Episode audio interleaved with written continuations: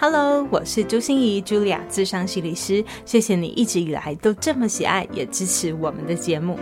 我经常和我的团队们讨论哦，怎么样能够透过节目带给大家更多的心理知识和陪伴。但是啊，你知道，所有的知识产出都是需要很用心，还有很用力才能生出来的。尤其是对我这么龟毛的人来说，经过八个多月的酝酿，这个心愿终于实现了。不论是你有什么关心在意的主题，希望我们在节目中可以多聊聊；或者是有一些心理的困扰，不知道找谁诉说，希望我能为你解惑。都可以透过心理许愿池和心理的树洞这样的订阅式赞助，来得到你想要的帮助哦。而你的支持更能让我与团队们持续提升节目内容。除了单笔赞助以外，我们也有提供年订阅的方案，不止每个月都能够许愿，还有一些精华整理、课程优惠、影片回看等等，回馈给持续支持的你。当然，当然，我们也非常非常欢迎不求回报的干爹干妈们，愿意用单笔的小额赞助，跟我们一起把这个 podcast 的宝宝养得头好壮壮哦。详细的说明，请看节目资讯栏。我们一直知道，赞助不能当饭吃，却能让我们更靠近彼此，也支持这个 podcast 能够走得更长更远。希望朱心仪说心里话，能够在未来的每一天，不断带给你满满的内心能量。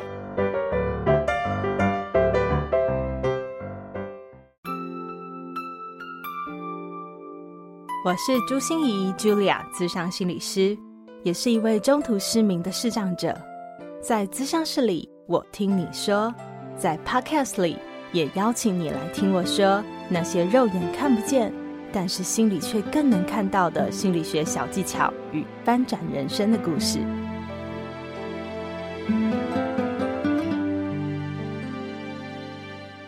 Hello，Hello，亲爱的朋友，你好吗？我是朱心仪，Julia，咨商心理师，欢迎收听朱心仪说心里话。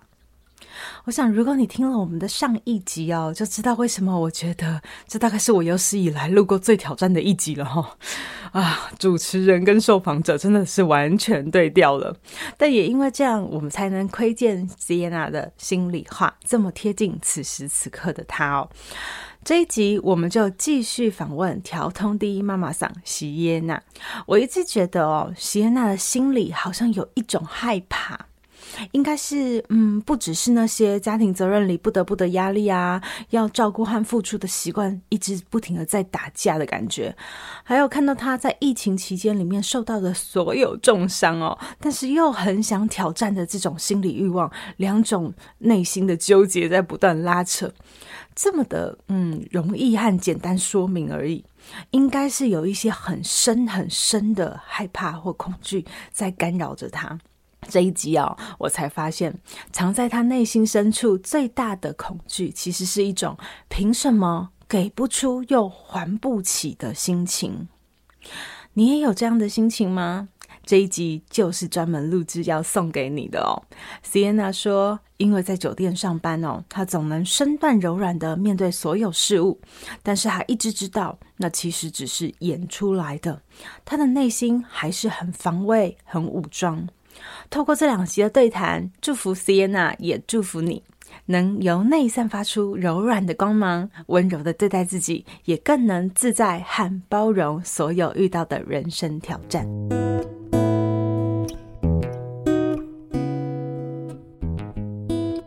我想上一集我们和 Sienna 聊的真的是欲罢不能，然后。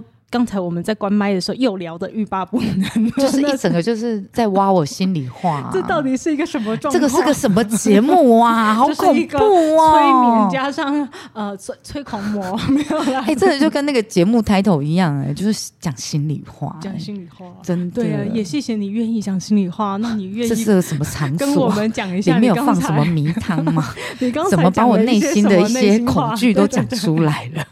因为其实。一般就是在别人哦，我我以前在当小姐的时候，因为一直遭受人家的歧视嘛。即便说呃，日式酒店是一个算是蛮安全的环境的，或者是它因为课程不一样，所以客人对我们也不会像台式酒店一样这么的瞧不起。嗯，对。但是因为你知道，在台湾呃做酒店小姐这个行业，就是会被贴标签，会被歧视，所以我就是要武装自己。嗯，对，就是我习惯武装自己，然后会让我我即便知道说，比如说上一集我说。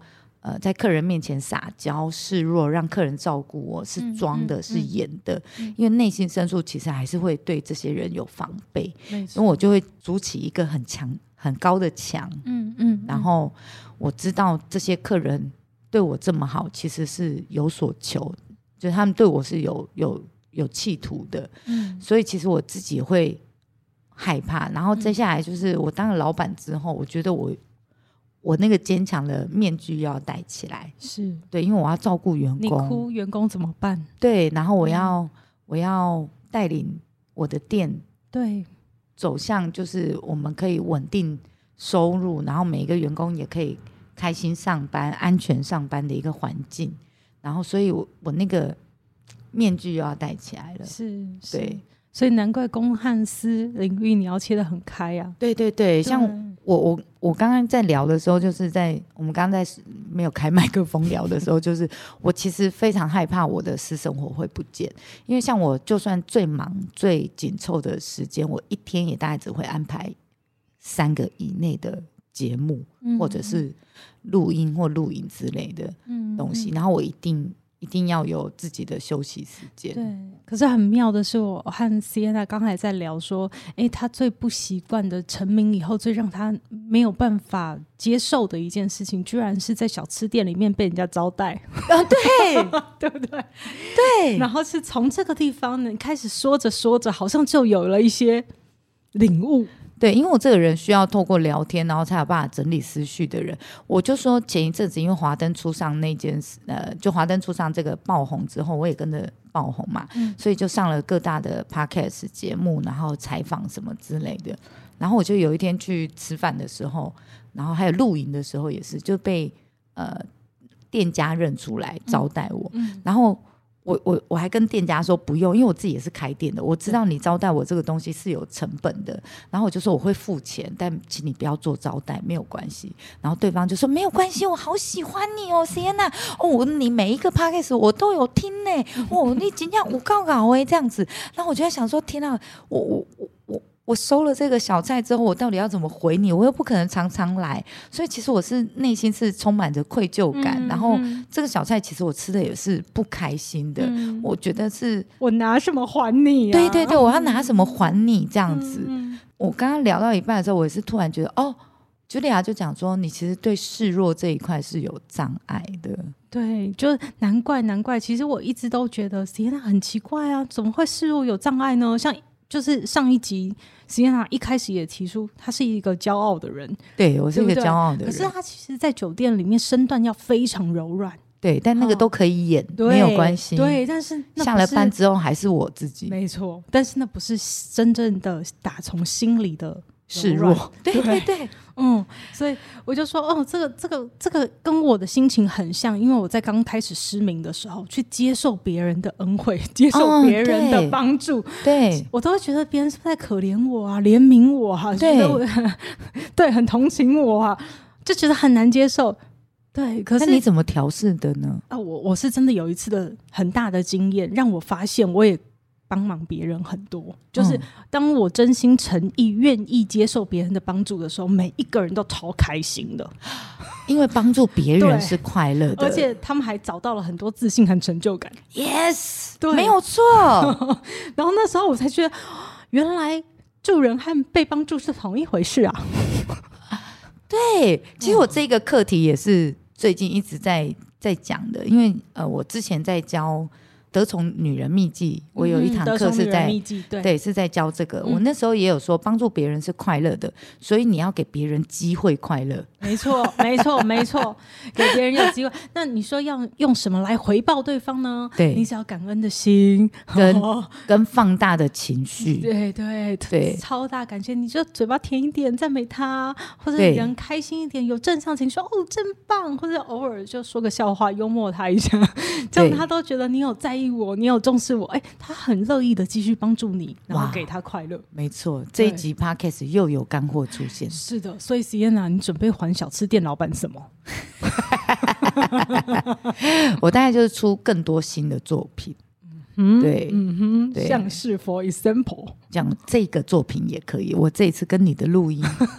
对啊，谢谢小吃店老板。对，像我就觉得我可以再拿出更多我的呃，比如说我学到的东西，或者是我领悟到的东西，我可以分享给更多人。嗯，对，然后我可以，就像前面上一集讲的，我们就是要小跑步啊，小步快跑，小步快跑。嗯，对。那我觉得我每一个做的事情，或每一个接受的采访，嗯，我都。把它做好，给出东西来，让听的人、看的人都有学到一些东西。没错，从我的访问当中可以认识到八大行业，从我的 podcast 当中可以学到我的人生经验。啊、哦，我觉得这个应该就是我回馈小吃店，或者是广大喜欢我的粉丝们的回礼。真的，真的，所以我说小步快跑的意思就是不要给自己定大目标，我们要跨大步。嗯、人生好像要做个什么理事长，做个什么什么，就就是很丰功伟业，那个才叫成就，嗯、才叫回礼。对，对我们就是小步，然后但是这就是我们不停的累积和创造。哇，对，像这一集真的真的很有料哈。好，那可是我刚才就很想问呢，是因为在 Sienna 前年对。我们有参加一次陆队长的尾牙，是对不对？那时候我和 Sienna 第一次见面，对对对。Sienna 知道我是心理师的时候，马上就很又是很浮夸的，哇，你是心理师啊？对，我说怎么了吗？你就说我们很多员工有心理困扰啊。那刚才你其实也说了，在酒店工作的同业同仁们，他们都心里会不会筑的一个高墙？都有，都有，但其实我要先讲一个，嗯，讲一件事，就我最近学到的是，没有人是健康完整的，基本上大家都有自己的心理创伤程度上面的不同而已。对，那我我发现这一件事情的时候，我有一种解脱，因为我都会一直在想说，天哪，我这样想是不是我心理不健康？或者是像我的员工，我们忧郁症的员工占大部分。但因为现在这是文明病，嗯，然后有时候我都会觉得说，哇，我不知道该怎么跟忧郁症的员工相处。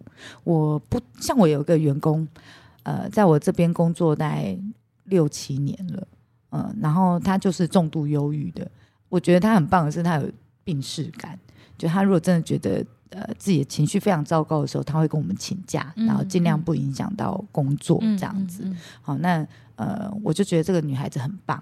好，然后她有时候情绪到某一个程度的时候，她会把自己送进去医院住一个月，是是 是，对，都会把自己送进去独处一个月之类，然后受那个，比如说受不了的时候再回来接触那个社会。对，那呃，我一开始的时候，我就会觉得说，我不知道该怎么跟这些人。这些员工相处，你，你的不知道是什么？我的意思是说，因为我看很多呃，比如说忧郁症，你应该要陪伴，然后不要讲太多鼓励的话，但也不能骂他。但你现在领我薪水做我的工作，我不能够奖励你，也不能骂你。那你工作给我做这样，我到底要怎么教你？就是我非常困扰在这。然后呃，我当我知道你是心理咨商师的时候，我那时候第一个想到的是我的员工的问题。第二个是什么？第二个是因为我自己都觉得，我们都自愈说我是晚上夜晚的心理咨商师，是啊，因为我们在跟客人。聊天的时候，我们都会透过一杯酒，然后让客人放轻松，然后跟他聊他的生活的琐碎的事情，然后给一些很枯手的建议，或者是站在他的立场，然后跟他一起站下。对，那个老板就是个贱人，什么之类的。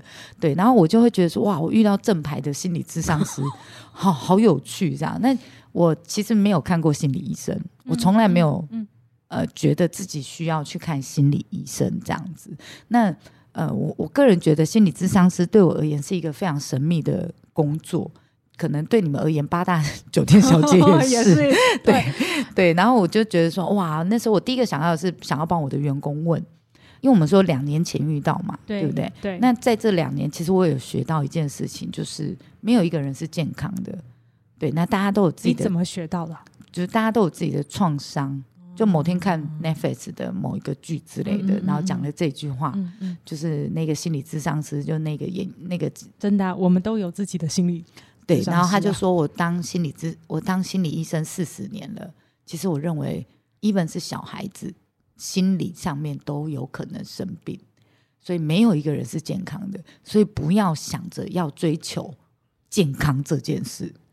对，因为你的人生当中一定有各式各样大大小小的创伤，嗯，哎，不管是公车那个人不让你坐位置，或或者是店员 Seven Eleven 忘了你的咖啡杯之类的，都有可能会造成不同程度的心理创伤。我觉得这件事蛮好玩的，对。然后我现在就不会这么的小心翼翼的。试着要去跟我的员工相处，呃，反而是把他们当成正常人。所以那个是什么改变？是你有我也有，我们大家都都是病人，然后都要一起相处。对，我们大家都有病嘛，所以我们大家都看谁比较病一点 啊？不是，看谁比较 K 小啊？不是，开玩笑，开玩笑。你一定是个中翘楚。我那时候是真的，确实就觉得哇，我到底应该要怎么？对啊，这个。教他们，或者是跟他们互动，但后来我发现，我就是，我就把我们家那些梅亚，就是有心理创伤的妹妹们，一个一个找过来问，就你会希望我怎么对待你？大部分的人都说，就请把我当一般人啊。对 对对，对，真的，不然呢？真的，对。然后我就说，那你也可以做好你员工的职责吗？嗯，这样就是，呃，我要求的事情。请你一定要记住，我没有针对你个人，嗯、我是针对工作这件事情的本身。好，那我就把他们叫过来聊，这样之类的。嗯、但因为这个梅亚在我们公司，呃，算比较资深的，然后因为她又有重度忧郁，所以她就帮助我怎么跟其他的妹妹，就是有同样忧郁症困扰的妹妹们，嗯，呃，怎么互动这样子。那我就觉得，呃，很棒。呃，我学到了一些技巧，怎么跟忧郁症的妹妹们相处。嗯嗯嗯、那我个人觉得这些东西都不是他们想要的东西啦，就是当然就生病了嘛，大脑回路上面出了问题。对，然后我觉得我我也做到一个非常宽容的老板的位置。对，你只要有问题，你可以随时临时请假，没有问题，嗯、但一定要知道要补回来。所以这也是一个幸福企业的概念了。对，我我 基本上觉得我们家其实呃来我们店上班的妹妹们都蛮有福的。嗯，对，可以找到我这个老板，嗯、自己讲。对，感觉非常有自信。那个 Sienna 又回来了，很好。那个充满的自恋很自信。对对对，好啊。可是我我我趁机也跟大家卫教一下哈，嗯、因为台湾其实没有心理医师。对哦，台湾是两种，一种叫身心科医师，一种叫智商心理师。这两种有什么分别？精神科医师是可以开药的，它是属于医疗体系是出来的，嗯、所以他各个部门他其实都待过的，然后最后选择精神科或者是身心科。哦，所以他是医学院的，所以他不是真的，比如说对这一科非常专精，因为他各科都待过。一定啊，每一个医生都是。啊，对我我我前我之前有交往一个中医师，我也才发现原来医生不会是专门科，他们要到专门哈，其实是上了门诊之后，对，然后累积一定的白老鼠数量之后 才叫专门。这件事有着实的把我吓到了。对对对，我们大家都踏着个案的尸体前进的，对对。好，那所以呢 心理医师其实是身心科医师和精神科医师。那心理咨商师，我我们证明应该就是叫咨商心理师啊。哈、嗯，我们高考的那个名称叫做这个。那其实我们不开药，我们做的是谈话治疗啊啊，谈话治疗。对，那所以我们也不把人当病人，我们是把人当个案，当当事人。好，我们是关心你所关心的主题，这样。然后至于刚才呃那个 Sienna 一直提到的忧郁症的个案嘛，对不对？对，呃，也让大家知道一下哈，就是大部分的忧郁症的朋友在职场上都很希望别人把他当一般人，对。但是的确有一些话语。好，Sienna 刚才说的也对啊，就是老板，我们又不能骂，又又不能鼓励啊，到底我们是要怎样做？对，好，那就跟大家讲，就是平稳温和，这是很重要的。就是他如果做不好，嗯，如果做不好，我们当然是我知道你有努力，但是我发现什么什么什么，就你就直述那个你看到问题的本身，对对对对对，然后说不能鼓励，其实没有啊。没有说不能鼓励，嗯、但是会说的是，人家在低落的时候，你最好少叫人家加油啊！对，哦、对我讲的是这个，对，因为人家就是加不了油，所以你不要用，嗯，看到你低落，不会啊，这个事情想开一点就没事啦，哦，加油！对，大概是我，因为我的个性会是这一种的、啊哦，然后所以特别对你，因为我是很热情的人嘛，然后我就会觉得没有什么事情是。没有办法解决的，对对。然后你到底在纠结什么？你是不是人生过得太幸福了，所以才在给我纠结这件小事呢？然后我就会毒舌起来。嗯，了解，开始批判分析了，就会觉得说，哦，拜托，得什么忧郁症呐？真是的。对，这个时候我们就要把它当狼 K，记得晚上的智商心理师上身了 啊，是，好，对不起。这样子的时候，忧郁症的那个妹妹就会，那不一样，是我的客人会付我钱，我是付妹妹钱呢。是哦，对啊，那不一样，难怪你要请心理师协助他们。好啊，可是我我会很想问说，像这些妹妹啊，他们是因为。呃，来到酒店，来到酒吧，来到调通，才有这样的心理。当然没有啊，不是嘛？对不对？而是，而是我觉得晚上的工作比较可以接纳这些人。哦，嗯，因为我们的弹性比较大。对，那一般的职场可能无法理解，就是压力会比较不一样。嗯、就是，嗯，嗯嗯呃，因为，所以我觉得就是会来晚上，可能他们会选择来晚上打工，是因为这个环境。相对的，对他们而言，弹性比较大，比较可以容忍。嗯，对。然后我我们家大部分都是来之前就已经有忧郁症倾向了啦。对啊，嗯，呃，然后我们的包容度也算高啦，所以他们才坐得住、待得久这样子。嗯嗯，对，因为其实如果你看你一般工作，你跟他说我情绪来，我想请假，嗯，是哪一个老板会跟你说哦好，你那你就休息吧。哪一个老板会这样讲？是啊，没有。他说：“你公家哎，他 代志都还没做料哎，货都还没补完，你公家哎，下面情绪来。”嗯嗯，对。所以如果啊，就不是原来就有的心理疾病或心理困扰，而是来酒店，或者是你有接触过像这种，就是他们的烦恼啊。因为 其实心理师也都有自己的烦恼嘛，对不对？晚上做心理师的也有自己的烦恼。对对。所以你听到大部分大家的。烦恼会是什么？因为其实我你呃，我觉得是比较多是钻牛角尖，因为大家会触发那个创伤的点不太一样，对，然后所以你会在意的事情也不太一样。好，那你说，因为你刚刚的问题是说，你觉得晚上的这些人他们的心里的烦恼，心里的烦恼大概是什么？对他们，因为像比如说《华灯初上》那一那个演完了以后哈，我的一个。嗯以前是在日式酒店里面专门伴唱的，就跟我讲说：“朱信，你不要相信哦，我们没有那个我看过的姐姐们没有这么容易晕船哦，当然都是乱演的哦。”对。然后我就在想说：“嗯，所以不是感情的困扰吗？”呃，你是说小姐还是客人？如果是小姐的话，感情困扰也有啊，因为你知道，在这个行业工作的女生也是八八款，也是都很多嘛。然后大家的问题基本上。很难讲，但我觉得比较多的大概会是钻牛角尖，就是比如说事情发生的时候，我来不及转念，然后我就会困在这个情绪跟事件的本身当中。嗯嗯，那这个事件呢，有可能是。呃，千奇百怪的理由，嗯嗯、哦，可能是我男朋友又跟我拿钱，然后不啦不啦不啦什么之类的，我原生家庭怎么样，或是我同事，或是上一个客人，都有可能设定出来的目标，也就是我的意思，就像陪侍行业都是一个黑洞，因为我们赚钱算快，快，对。对啊，尤其是台式酒店的，然后或者是一些陪侍业，它赚钱的速度很快。然后你如果没有方向、没有目标，然后又在这个整个同才之间，就是全部都是酒店小姐，然后大家都在锵，嗯，嗯，嗯，你一定会跟着锵，嗯，好，那所以如果没有设定目标，然后试着出来回复到一般正常生活，其实会很容易迷惘，嗯，那那个迷惘呢，有可能像我今天讲的一样，就是我定位找不到，我不知道我在这世界上我还可以做什么，我可以贡献什么。也有可能是人生的定位找不到，然后也有可能是人生的目标找不到。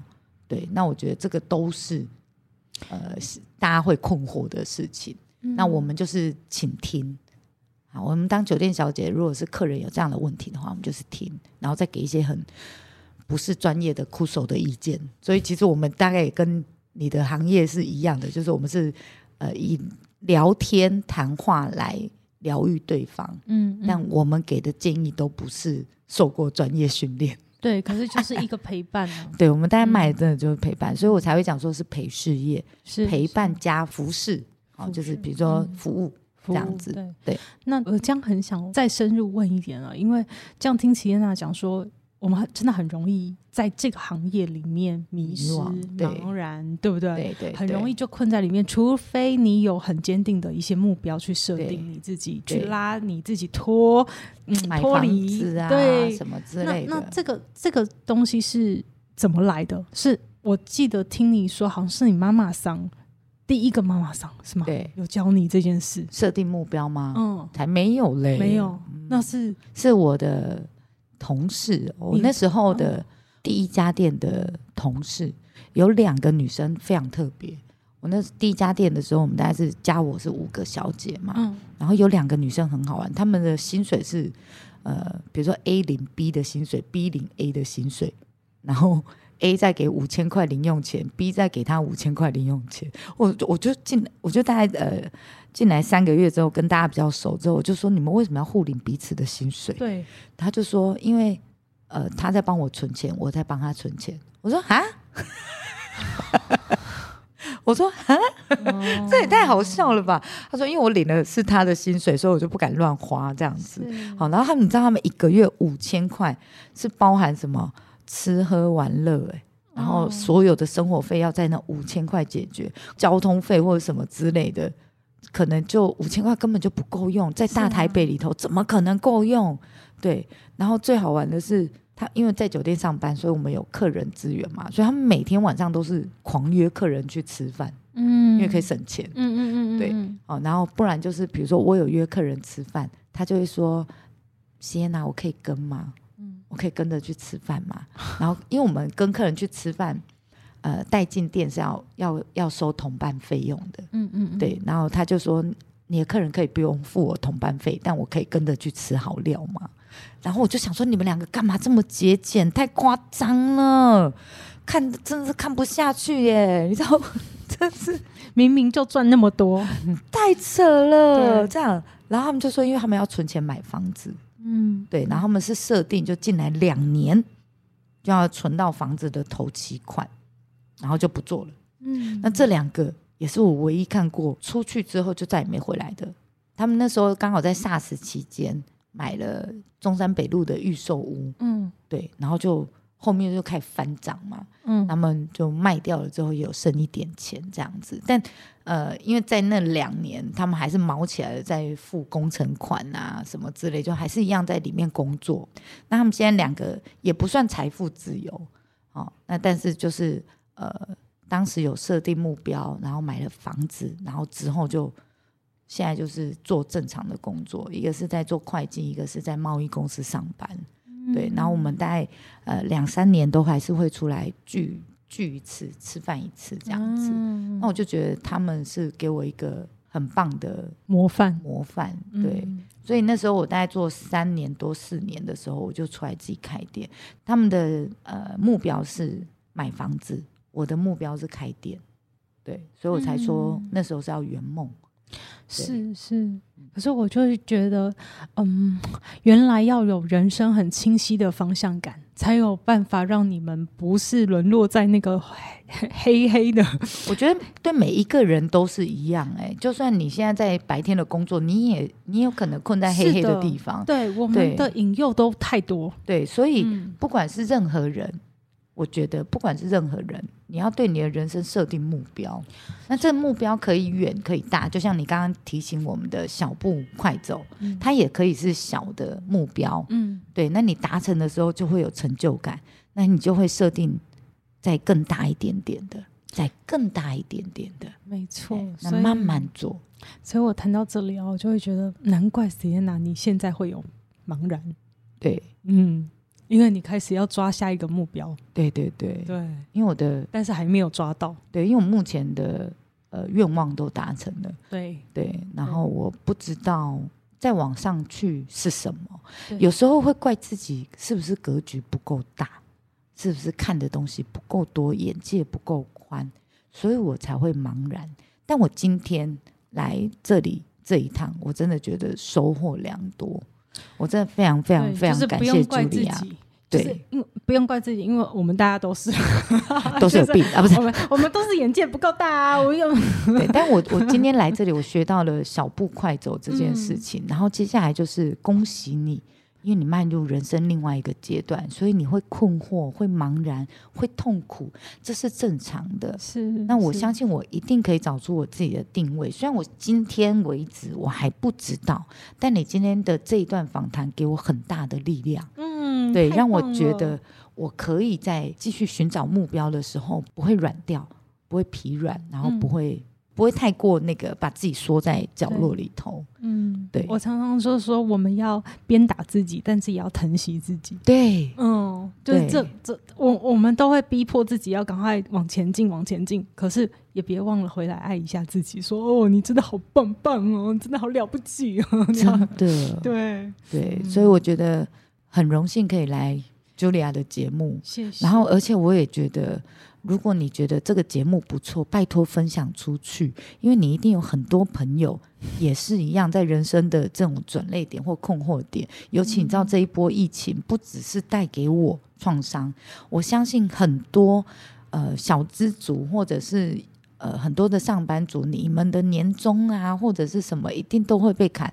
然后有一些中甚至是中年失业，或者是公司倒掉，变成负债累累。嗯，对，嗯、我相信一定有很多人因为这一波疫情跟我一样受伤，然后就是伤痕累累，卡，卡在困境里。对，所以我觉得分享这个呃节目，或者是我们今天聊的这一些，分享出去，然后多做一点福报。嗯，真的，你如果可以让更多人收听到，然后让更多人跟我一样得到启发，懂得感恩，秀秀自己。嗯，这件事，嗯然后再我们再爬起来，再继续走，我觉得就很棒。所以茱莉亚的节目非常温暖，嗯、我非常感谢，谢谢 Sienna，这帮我打广告打的真的是不遗余力。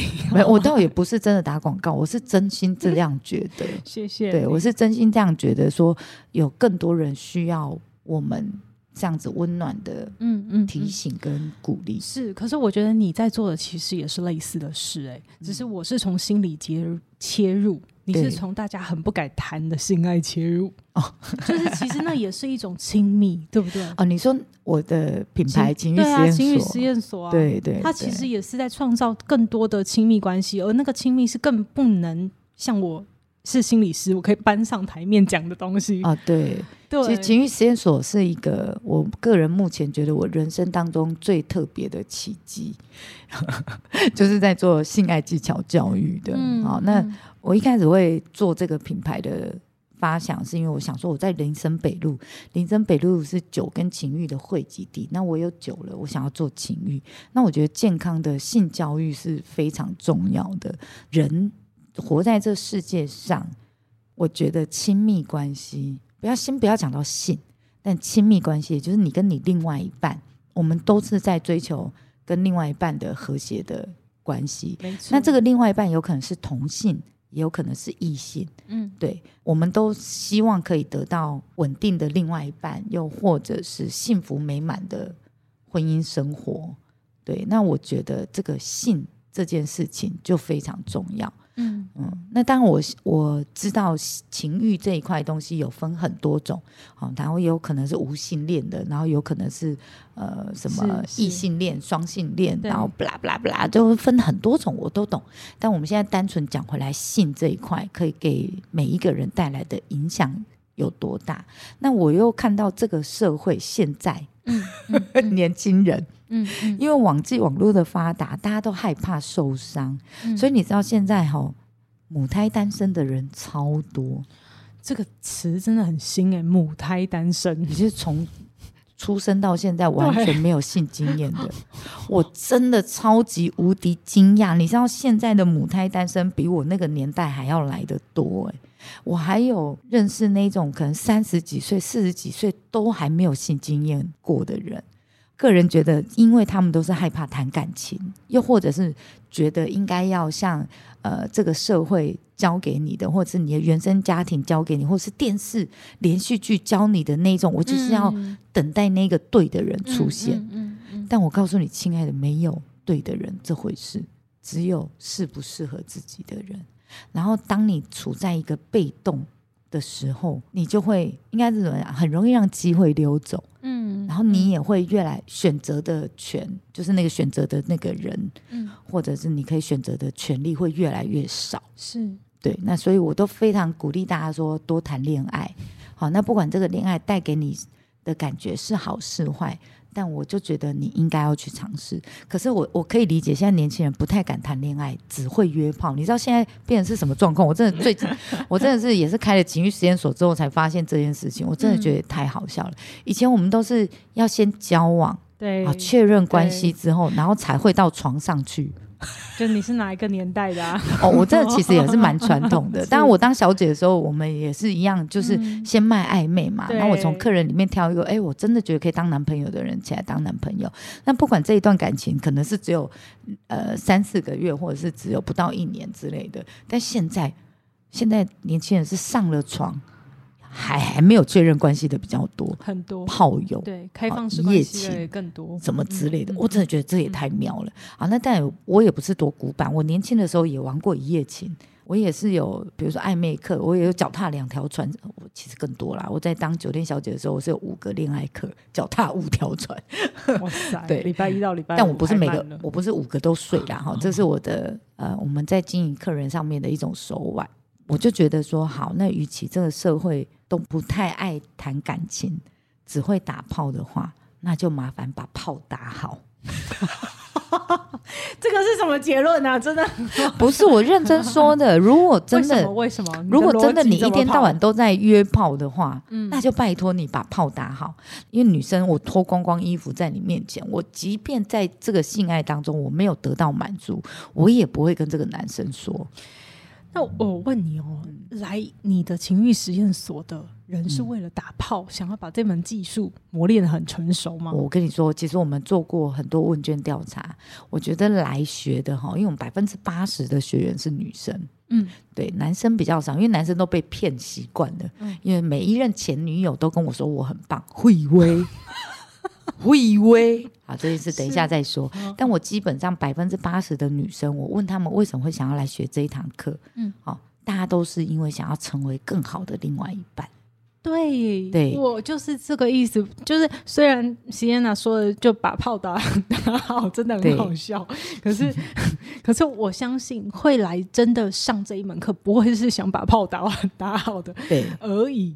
他是真的希望身体和心理都能有一些亲密感、亲密关系，更适合。对，然后成为更好的另外一半。对，那因为我都一直在讲说哈，以前要抓住男人的心就是抓住他的胃，但是现在 foodpanda、Uber Eats 这么多，现在要抓住男人的心就是抓住他的屌。哇塞，真的太劲爆了！这个 p a c k a g e 这样可以播出吗？嗯、我问一下我的制作人。啊，反正要抓住他的心，就是在床上也要抓住他。对，那我觉得，呃，床上性技巧呢，不只是可以让对方开心欢愉，也可以让你自己知道说我的敏感点在哪。嗯、那大部分女生都以为我来学这个性技巧是要服务另外一半。嗯、no no no no no，我我跟你说，来情欲实验所学的女生，都是因为她们想要。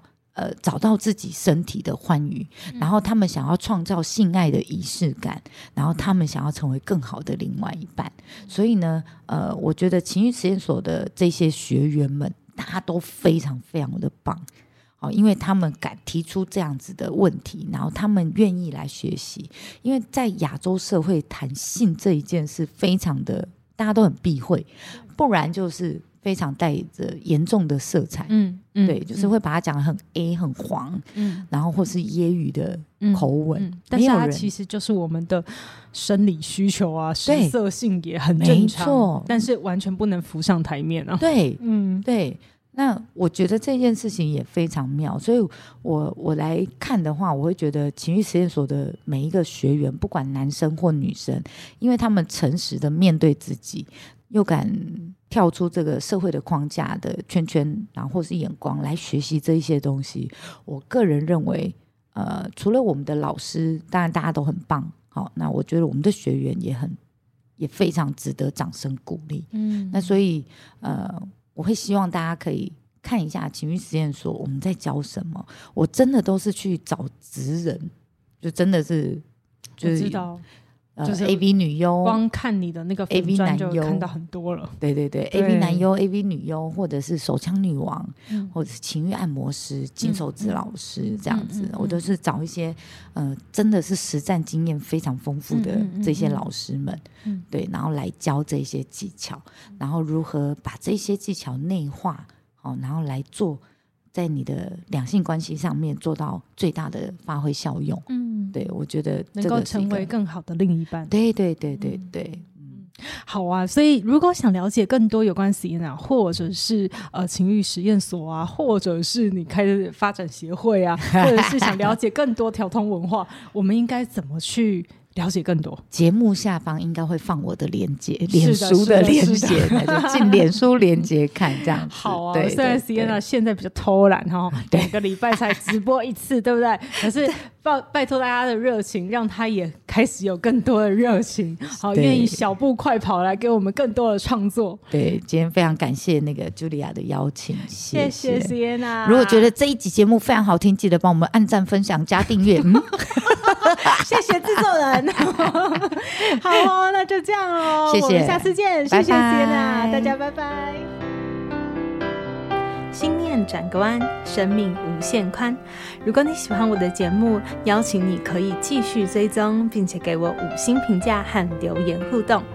如果你也感受到我们团队的用心，可以使用自由赞助的功能，给予我们实质的鼓励哦。咨商需求、合作邀约，或想要了解更多心理学的知识与故事，节目说明栏中都有我更多完整的资讯哦。